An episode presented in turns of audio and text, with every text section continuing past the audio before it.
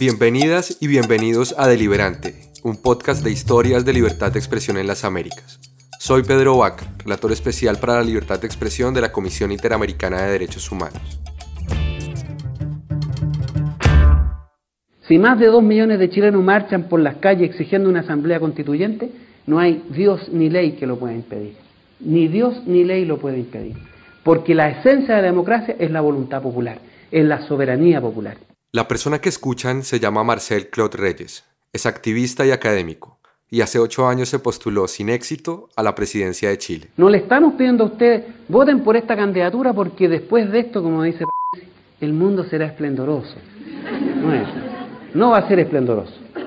Va a ser difícil. En la esfera pública de Chile, Marcel se ha caracterizado por sus posturas en temas como el medio ambiente, el derecho a la educación pública gratuita y los derechos de las y los trabajadores. Pero aparte de su faceta más conocida, Marcel fue protagonista de un capítulo importante sobre el avance del derecho a la libertad de expresión en Chile y en el mundo.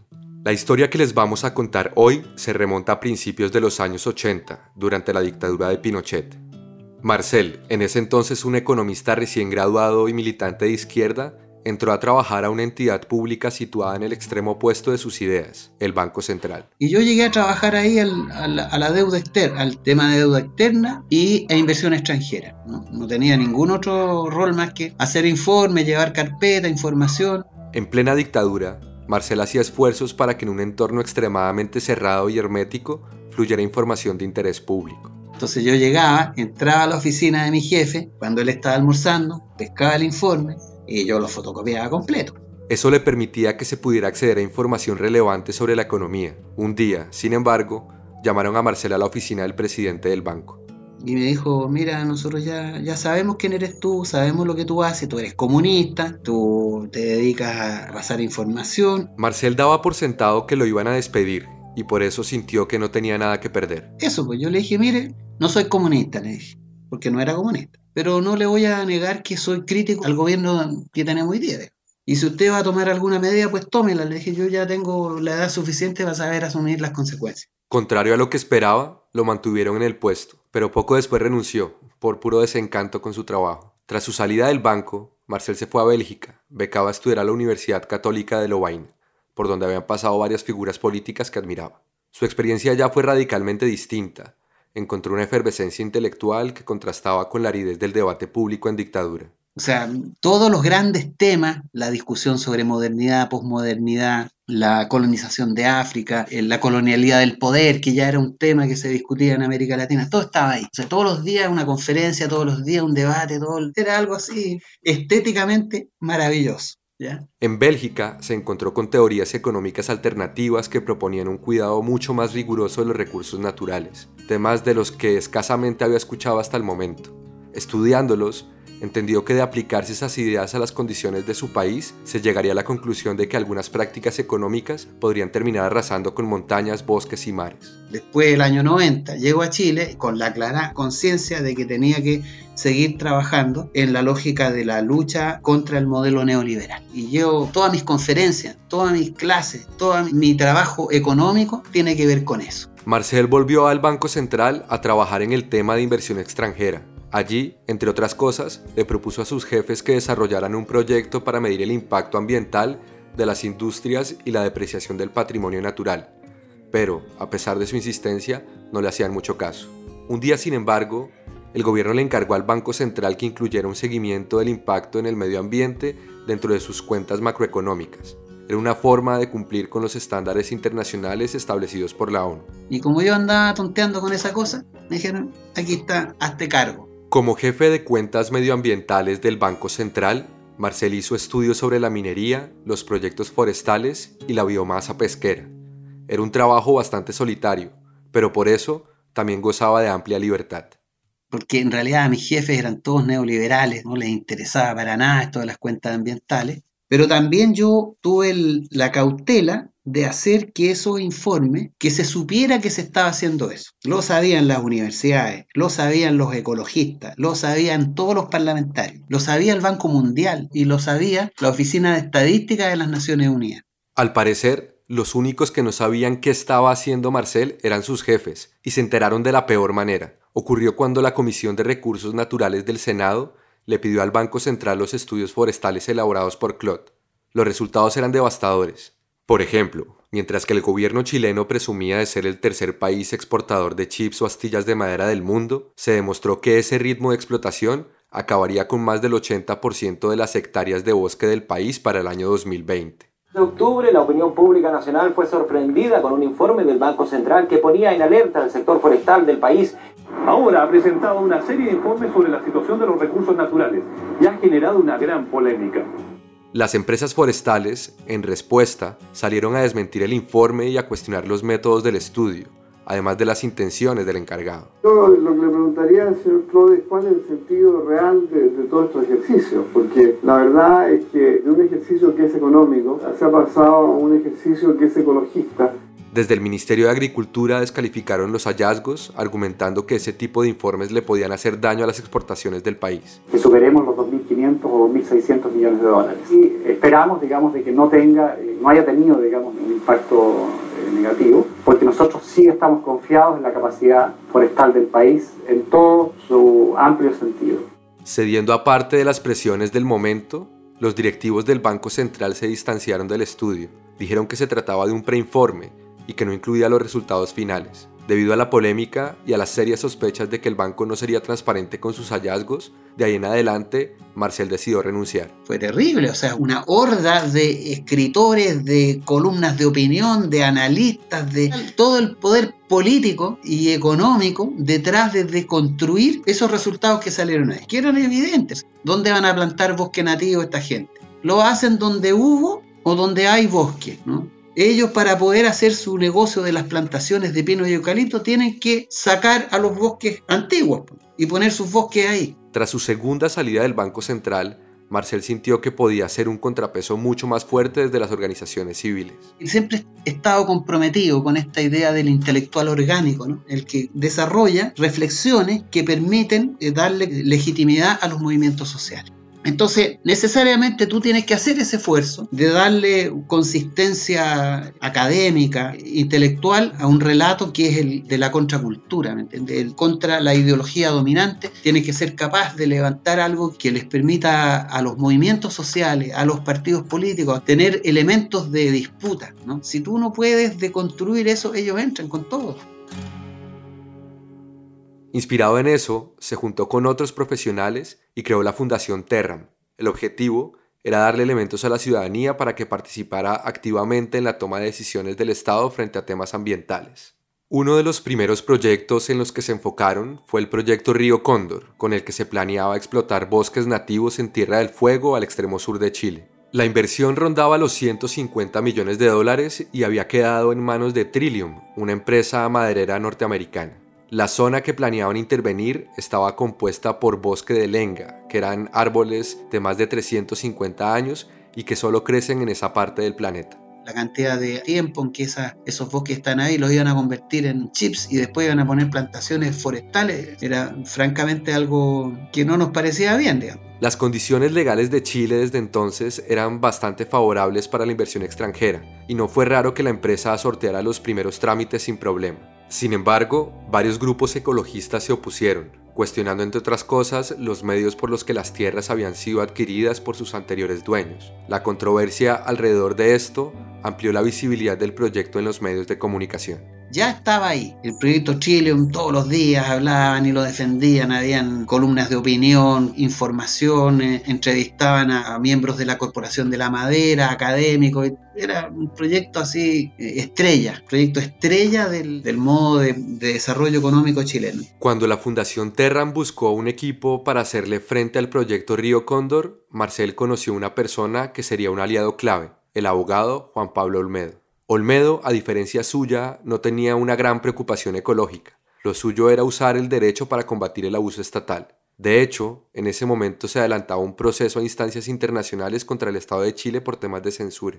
No es el tema de este episodio, pero en el futuro espero contarles esa historia en la que Juan Pablo tuvo un papel importante. Hay abogados que tienen una naturaleza acusadora, que son los fiscales, que van a acusar, que son sancionatorios, que van, acusan. Hay otros, dentro de los cuales yo me incluyo, que tienen una vocación defensora, La defensa es lo que a mí me motiva, la empatía con la situación. Y más allá de los bosques de lenga con los que podría acabar el proyecto Río Cóndor, a Juan Pablo le preocupaba la poca transparencia del gobierno sobre la entidad y el pasado de sus inversionistas. A raíz de eso, le propuso a Marcel reorientar la estrategia, centrar su oposición al proyecto menos en su costo ecológico y más en la opacidad con la que estaba siendo manejado el asunto. Toda la discusión estaba dada por el, impacto del proyecto, la destrucción de los árboles, qué sé yo, todo lo que significaba la fiscalización, los cuidados, y acercarse a Marcel y decirle, mira, sabes que no vamos a ir por ahí, sino que lo que nos vamos a preocupar es si el inversionista extranjero ha sido probo o no en la inversión que está haciendo. Juan Pablo proponía que le solicitaran al Estado información profunda sobre la empresa Trillium a la que hasta entonces ningún ciudadano podía acceder. Tenía temor de que le negaran esa petición, pues el acceso a la información pública era una idea novedosa para Chile en aquella época. Sin embargo, su mira estaba puesta en las instancias internacionales, pero para avanzar en esa dirección tenía que agotar los recursos a nivel local. Marcel aceptó. Recordó además que en el Banco Central existía una carpeta llena de información por cada inversionista extranjero que llegaba al país. Es decir, lo que querían pedir existía sin duda. Lo primero que hicieron fue investigar antecedentes de la empresa forestal. Y empezamos a averiguar sobre Trillium y empezamos a encontrar algunas cosas, que habían tenido problemas en Australia, incendios, me entendí, malos manejos allá. Y entonces dijimos, mira, esto es tema, esto es un tema.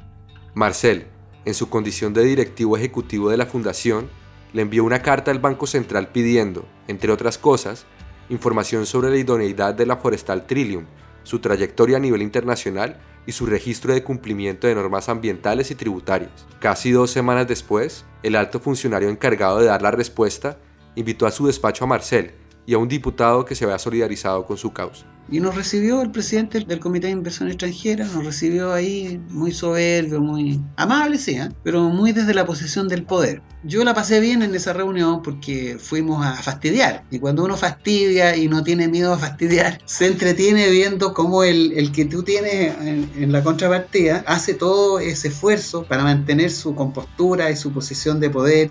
Con todo y la cordialidad de la reunión, el banco les negó el acceso a la información que estaban pidiendo. Solo les entregaron una hoja con el nombre del inversionista, su razón social, el capital que había solicitado ingresar al país y cuándo se había aprobado el proyecto, entre otros datos. Sin embargo, no decía por ningún lado cuál era el control que el Comité de Inversiones Extranjeras había hecho sobre la multinacional para asegurar que se trataba de un candidato íntegro para invertir en Chile, cosa que les correspondía por ley. Por supuesto que no, no me dieron ni la menor importancia, se rieron en la cara, dijeron, bueno, nosotros no tenemos por qué darte información a ti, menos a una ONG, qué sé. Aunque en la reunión no expresaron ningún motivo adicional para negar la solicitud, Marcel y Juan Pablo no se sorprendieron con la decisión. En la Chile de entonces, era una idea novedosa que un ciudadano pidiera información a entidades públicas, pese a que la Constitución reconocía el derecho a la libertad de expresión. Con esa negativa, en todo caso, el siguiente paso era irse a los tribunales, y así lo hicieron. Sin embargo, la Corte de Apelaciones de Santiago rechazó la petición. Lo mismo hizo posteriormente la Corte Suprema de Chile. Lo que pasa es que ahí nuevamente fuimos y dijimos, mire, convocábamos el artículo 13 de la Convención Americana y el 12, hay un, y implícitamente tienen el derecho de acceso a información pública la Corte dijo, oiga, ¿de qué me está hablando? Esto, para afuera. Pero todo eso fue parte del plan, eso es lo interesante. Cuando ya estaban agotadas las instancias judiciales en Chile, interpusieron una petición ante la Comisión Interamericana de Derechos Humanos. Corría el año 1998. Y ahí hay que rescatar, una vez que uno presenta un caso a la comisión, ya no depende de uno, ya está el trámite interno, la comisión recibe, no sé, 20.000 casos anuales, es realmente un mar sin orilla. Eduardo Bertoni, quien asumió la Relatoría Especial para la Libertad de Expresión en el año 2002, identificó el caso y lo promovió activamente dentro de la Comisión Interamericana. Finalmente, en el año 2006, fue llevado ante la Corte Interamericana de Derechos Humanos. Eduardo, sin Eduardo Bertoni, este caso se hubiera demorado tres veces más y si es que hubiera llegado a la Corte. La audiencia se celebró el 3 de abril en la sala de audiencias de la Corte Suprema de la Nación de Buenos Aires en Argentina. Ahí los jueces de la Corte debían determinar si la negativa del Banco Central para proveer información sobre Trillium violaba el derecho a buscar, recibir y difundir informaciones e ideas de toda índole, que hacen parte esencial del derecho a la libertad de expresión. Porque el argumento nuestro era este, si tú tienes libertad de expresión, para poder ejercer plenamente la libertad de expresión, necesitas poder tener acceso a la información. Si no tienes información, ¿de qué te sirve la libertad de expresión? No lo puedes ejercer, más aún cuando tú tienes que discutir y debatir con el Estado, con quienes tienen información privilegiada. Lily Ching fue una de las abogadas de la Comisión Interamericana de Derechos Humanos que acompañó el caso. Según ella, los objetivos de su equipo ante la Corte eran ambiciosos, proponían transformar una manera en la que se venía interpretando ese derecho. Porque lo que estábamos diciendo es que de acuerdo a los términos amplios del artículo 13, el derecho al acceso a la información debía estar regido por el principio de máxima divulgación. Según este principio que menciona Lili, los estados deben partir de la base o de la presunción, como decimos los abogados, de que toda aquella información que esté bajo el control de autoridad oficial es pública por naturaleza y por ende accesible por cualquier ciudadano. El Comité de Inversiones Extranjeras, en este caso, había hecho todo lo contrario fue muy interesante porque eso lo dijo, creo que el vicepresidente del comité, la persona que estaba encargada de decidir si otorgaban la información o no, y lo dijo claramente, me acuerdo, ante una pregunta mía, era casi como una confesión lo que ellos hicieron. Ellos dijeron, bueno, sí, nosotros lo hicimos siguiendo nuestra política. La política era precisamente de no entregar la información. Aunque lo que proponían era un concepto jurídico totalmente novedoso hasta la fecha en el sistema interamericano, la Corte lo acogió en la sentencia del caso conocida como Claude Reyes y otros versus Chile. El principio de máxima divulgación, según explica la Corte en sus consideraciones, admite excepciones siempre y cuando se cumplan tres requisitos. 1. Que dicha información haya sido expresamente declarada como reservada por una ley. 2 que aquella busque proteger un interés legítimo imperativo como la seguridad nacional o la salud y el orden públicos. Y tres, que la restricción sea estrictamente necesaria para lograr ese fin. De acuerdo con la Corte, el cumplimiento de esos tres requisitos a la hora de negar la información es necesario para evitar abusos. En uno de los apartados de la sentencia, la Corte lo explica así. La Corte entiende que el establecimiento de restricciones al derecho de acceso a información bajo el control del Estado a través de la práctica de sus autoridades, sin la observancia de los límites convencionales, crea un campo fértil para la actuación discrecional y arbitraria del Estado en la clasificación de la información como secreta, reservada o confidencial y se genera inseguridad jurídica respecto al ejercicio de dicho derecho y de las facultades del Estado para restringirlo. Esta visión amplia del principio de máxima divulgación de la información que la Corte acoge está arraigada en una profunda convicción democrática que también era novedosa a nivel mundial en aquel entonces. Mientras para el Tribunal Europeo de Derechos Humanos este se considera un derecho reservado para personas muy específicas como periodistas y organizaciones de la sociedad civil, entre otras, la Corte Interamericana de Derechos Humanos consideró abrir las puertas para que cualquier ciudadano o ciudadana acceda a documentos e información que están en las oficinas estatales. Según la Corte, esto fomenta el control social de la gestión pública. Así lo expresa en otra parte la sentencia. El control democrático por parte de la sociedad a través de la opinión pública fomenta la transparencia de las actividades estatales y promueve la responsabilidad de los funcionarios sobre su gestión pública. Por ello, para que las personas puedan ejercer el control democrático, es esencial que el Estado garantice el acceso a la información de interés público bajo su control. Al permitir el ejercicio de ese control democrático, se fomenta una mayor participación de las personas en los intereses de la sociedad. La opinión del abogado Juan Pablo Olmedo va en esa misma línea. Según él, cuando existen barreras para acceder a información de relevancia pública, la crítica ciudadana hacia la gestión de sus gobiernos se debilita. O mejor, si es difícil acceder a la verdad y a los documentos que la prueban, la crítica corre el riesgo de ser imprecisa. El problema está en que la crítica política que se hace a los funcionarios públicos es injuriosa porque nadie sabe lo que hacen los funcionarios públicos. Si los ciudadanos supieran y tuvieran derecho a saber qué hacen los funcionarios públicos, obviamente la crítica sería una crítica fundada y por lo tanto sería crítica de gestión. En el caso particular del proyecto Río Cóndor, la Corte consideró que la negativa de acceso a la información sobre la integridad de la multinacional Trillium no entraba en ninguna de las excepciones admisibles, pues no existía ninguna ley que declarara dichos documentos como reservados o secretos. En ese sentido, la conclusión de la Corte fue clara.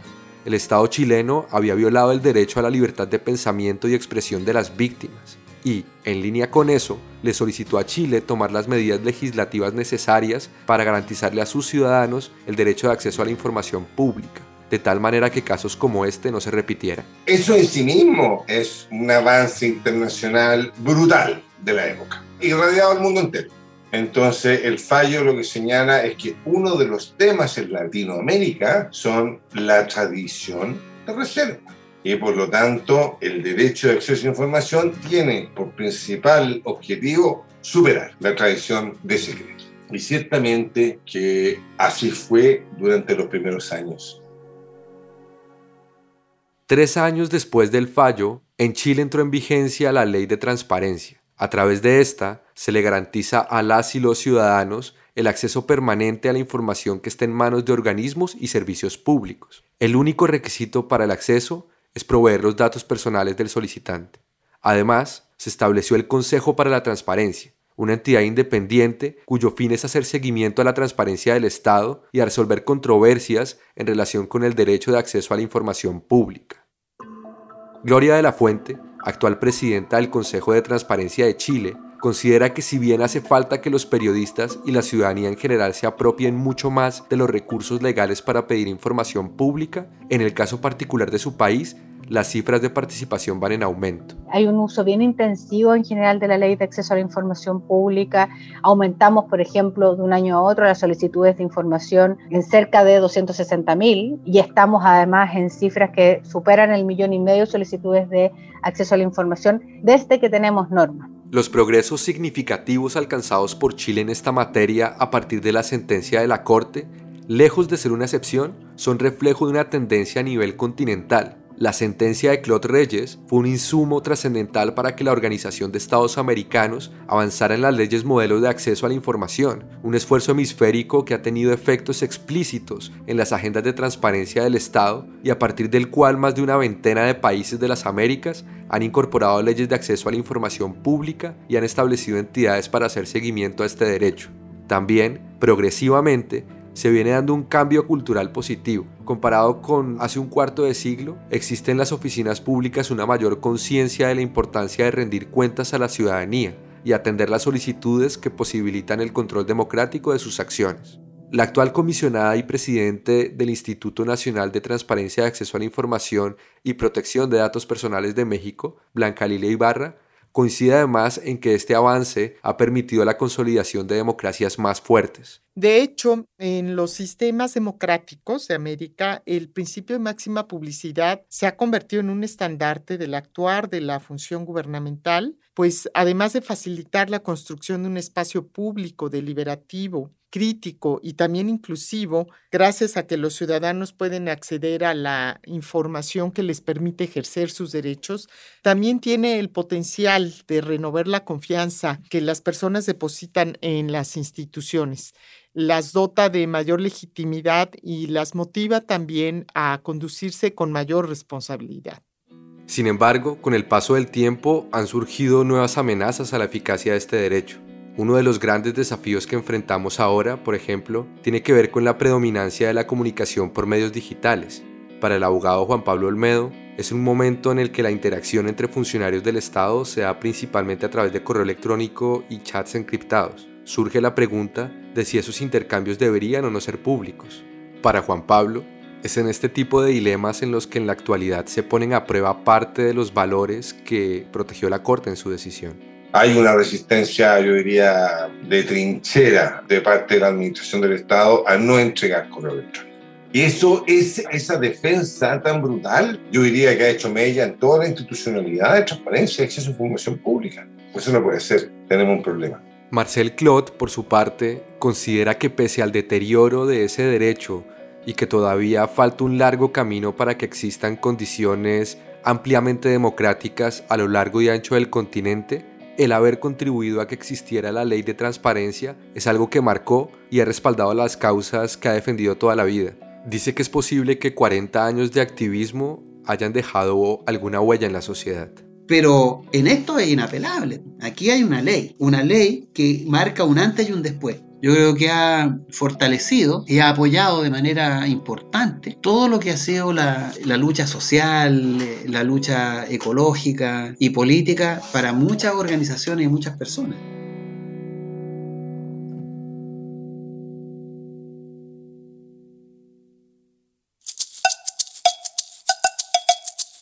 Deliberante es un podcast de la Relatoría Especial para la Libertad de Expresión de la CIDH, producido por la no ficción y cuenta con el apoyo del Robert F. Kennedy Human Rights.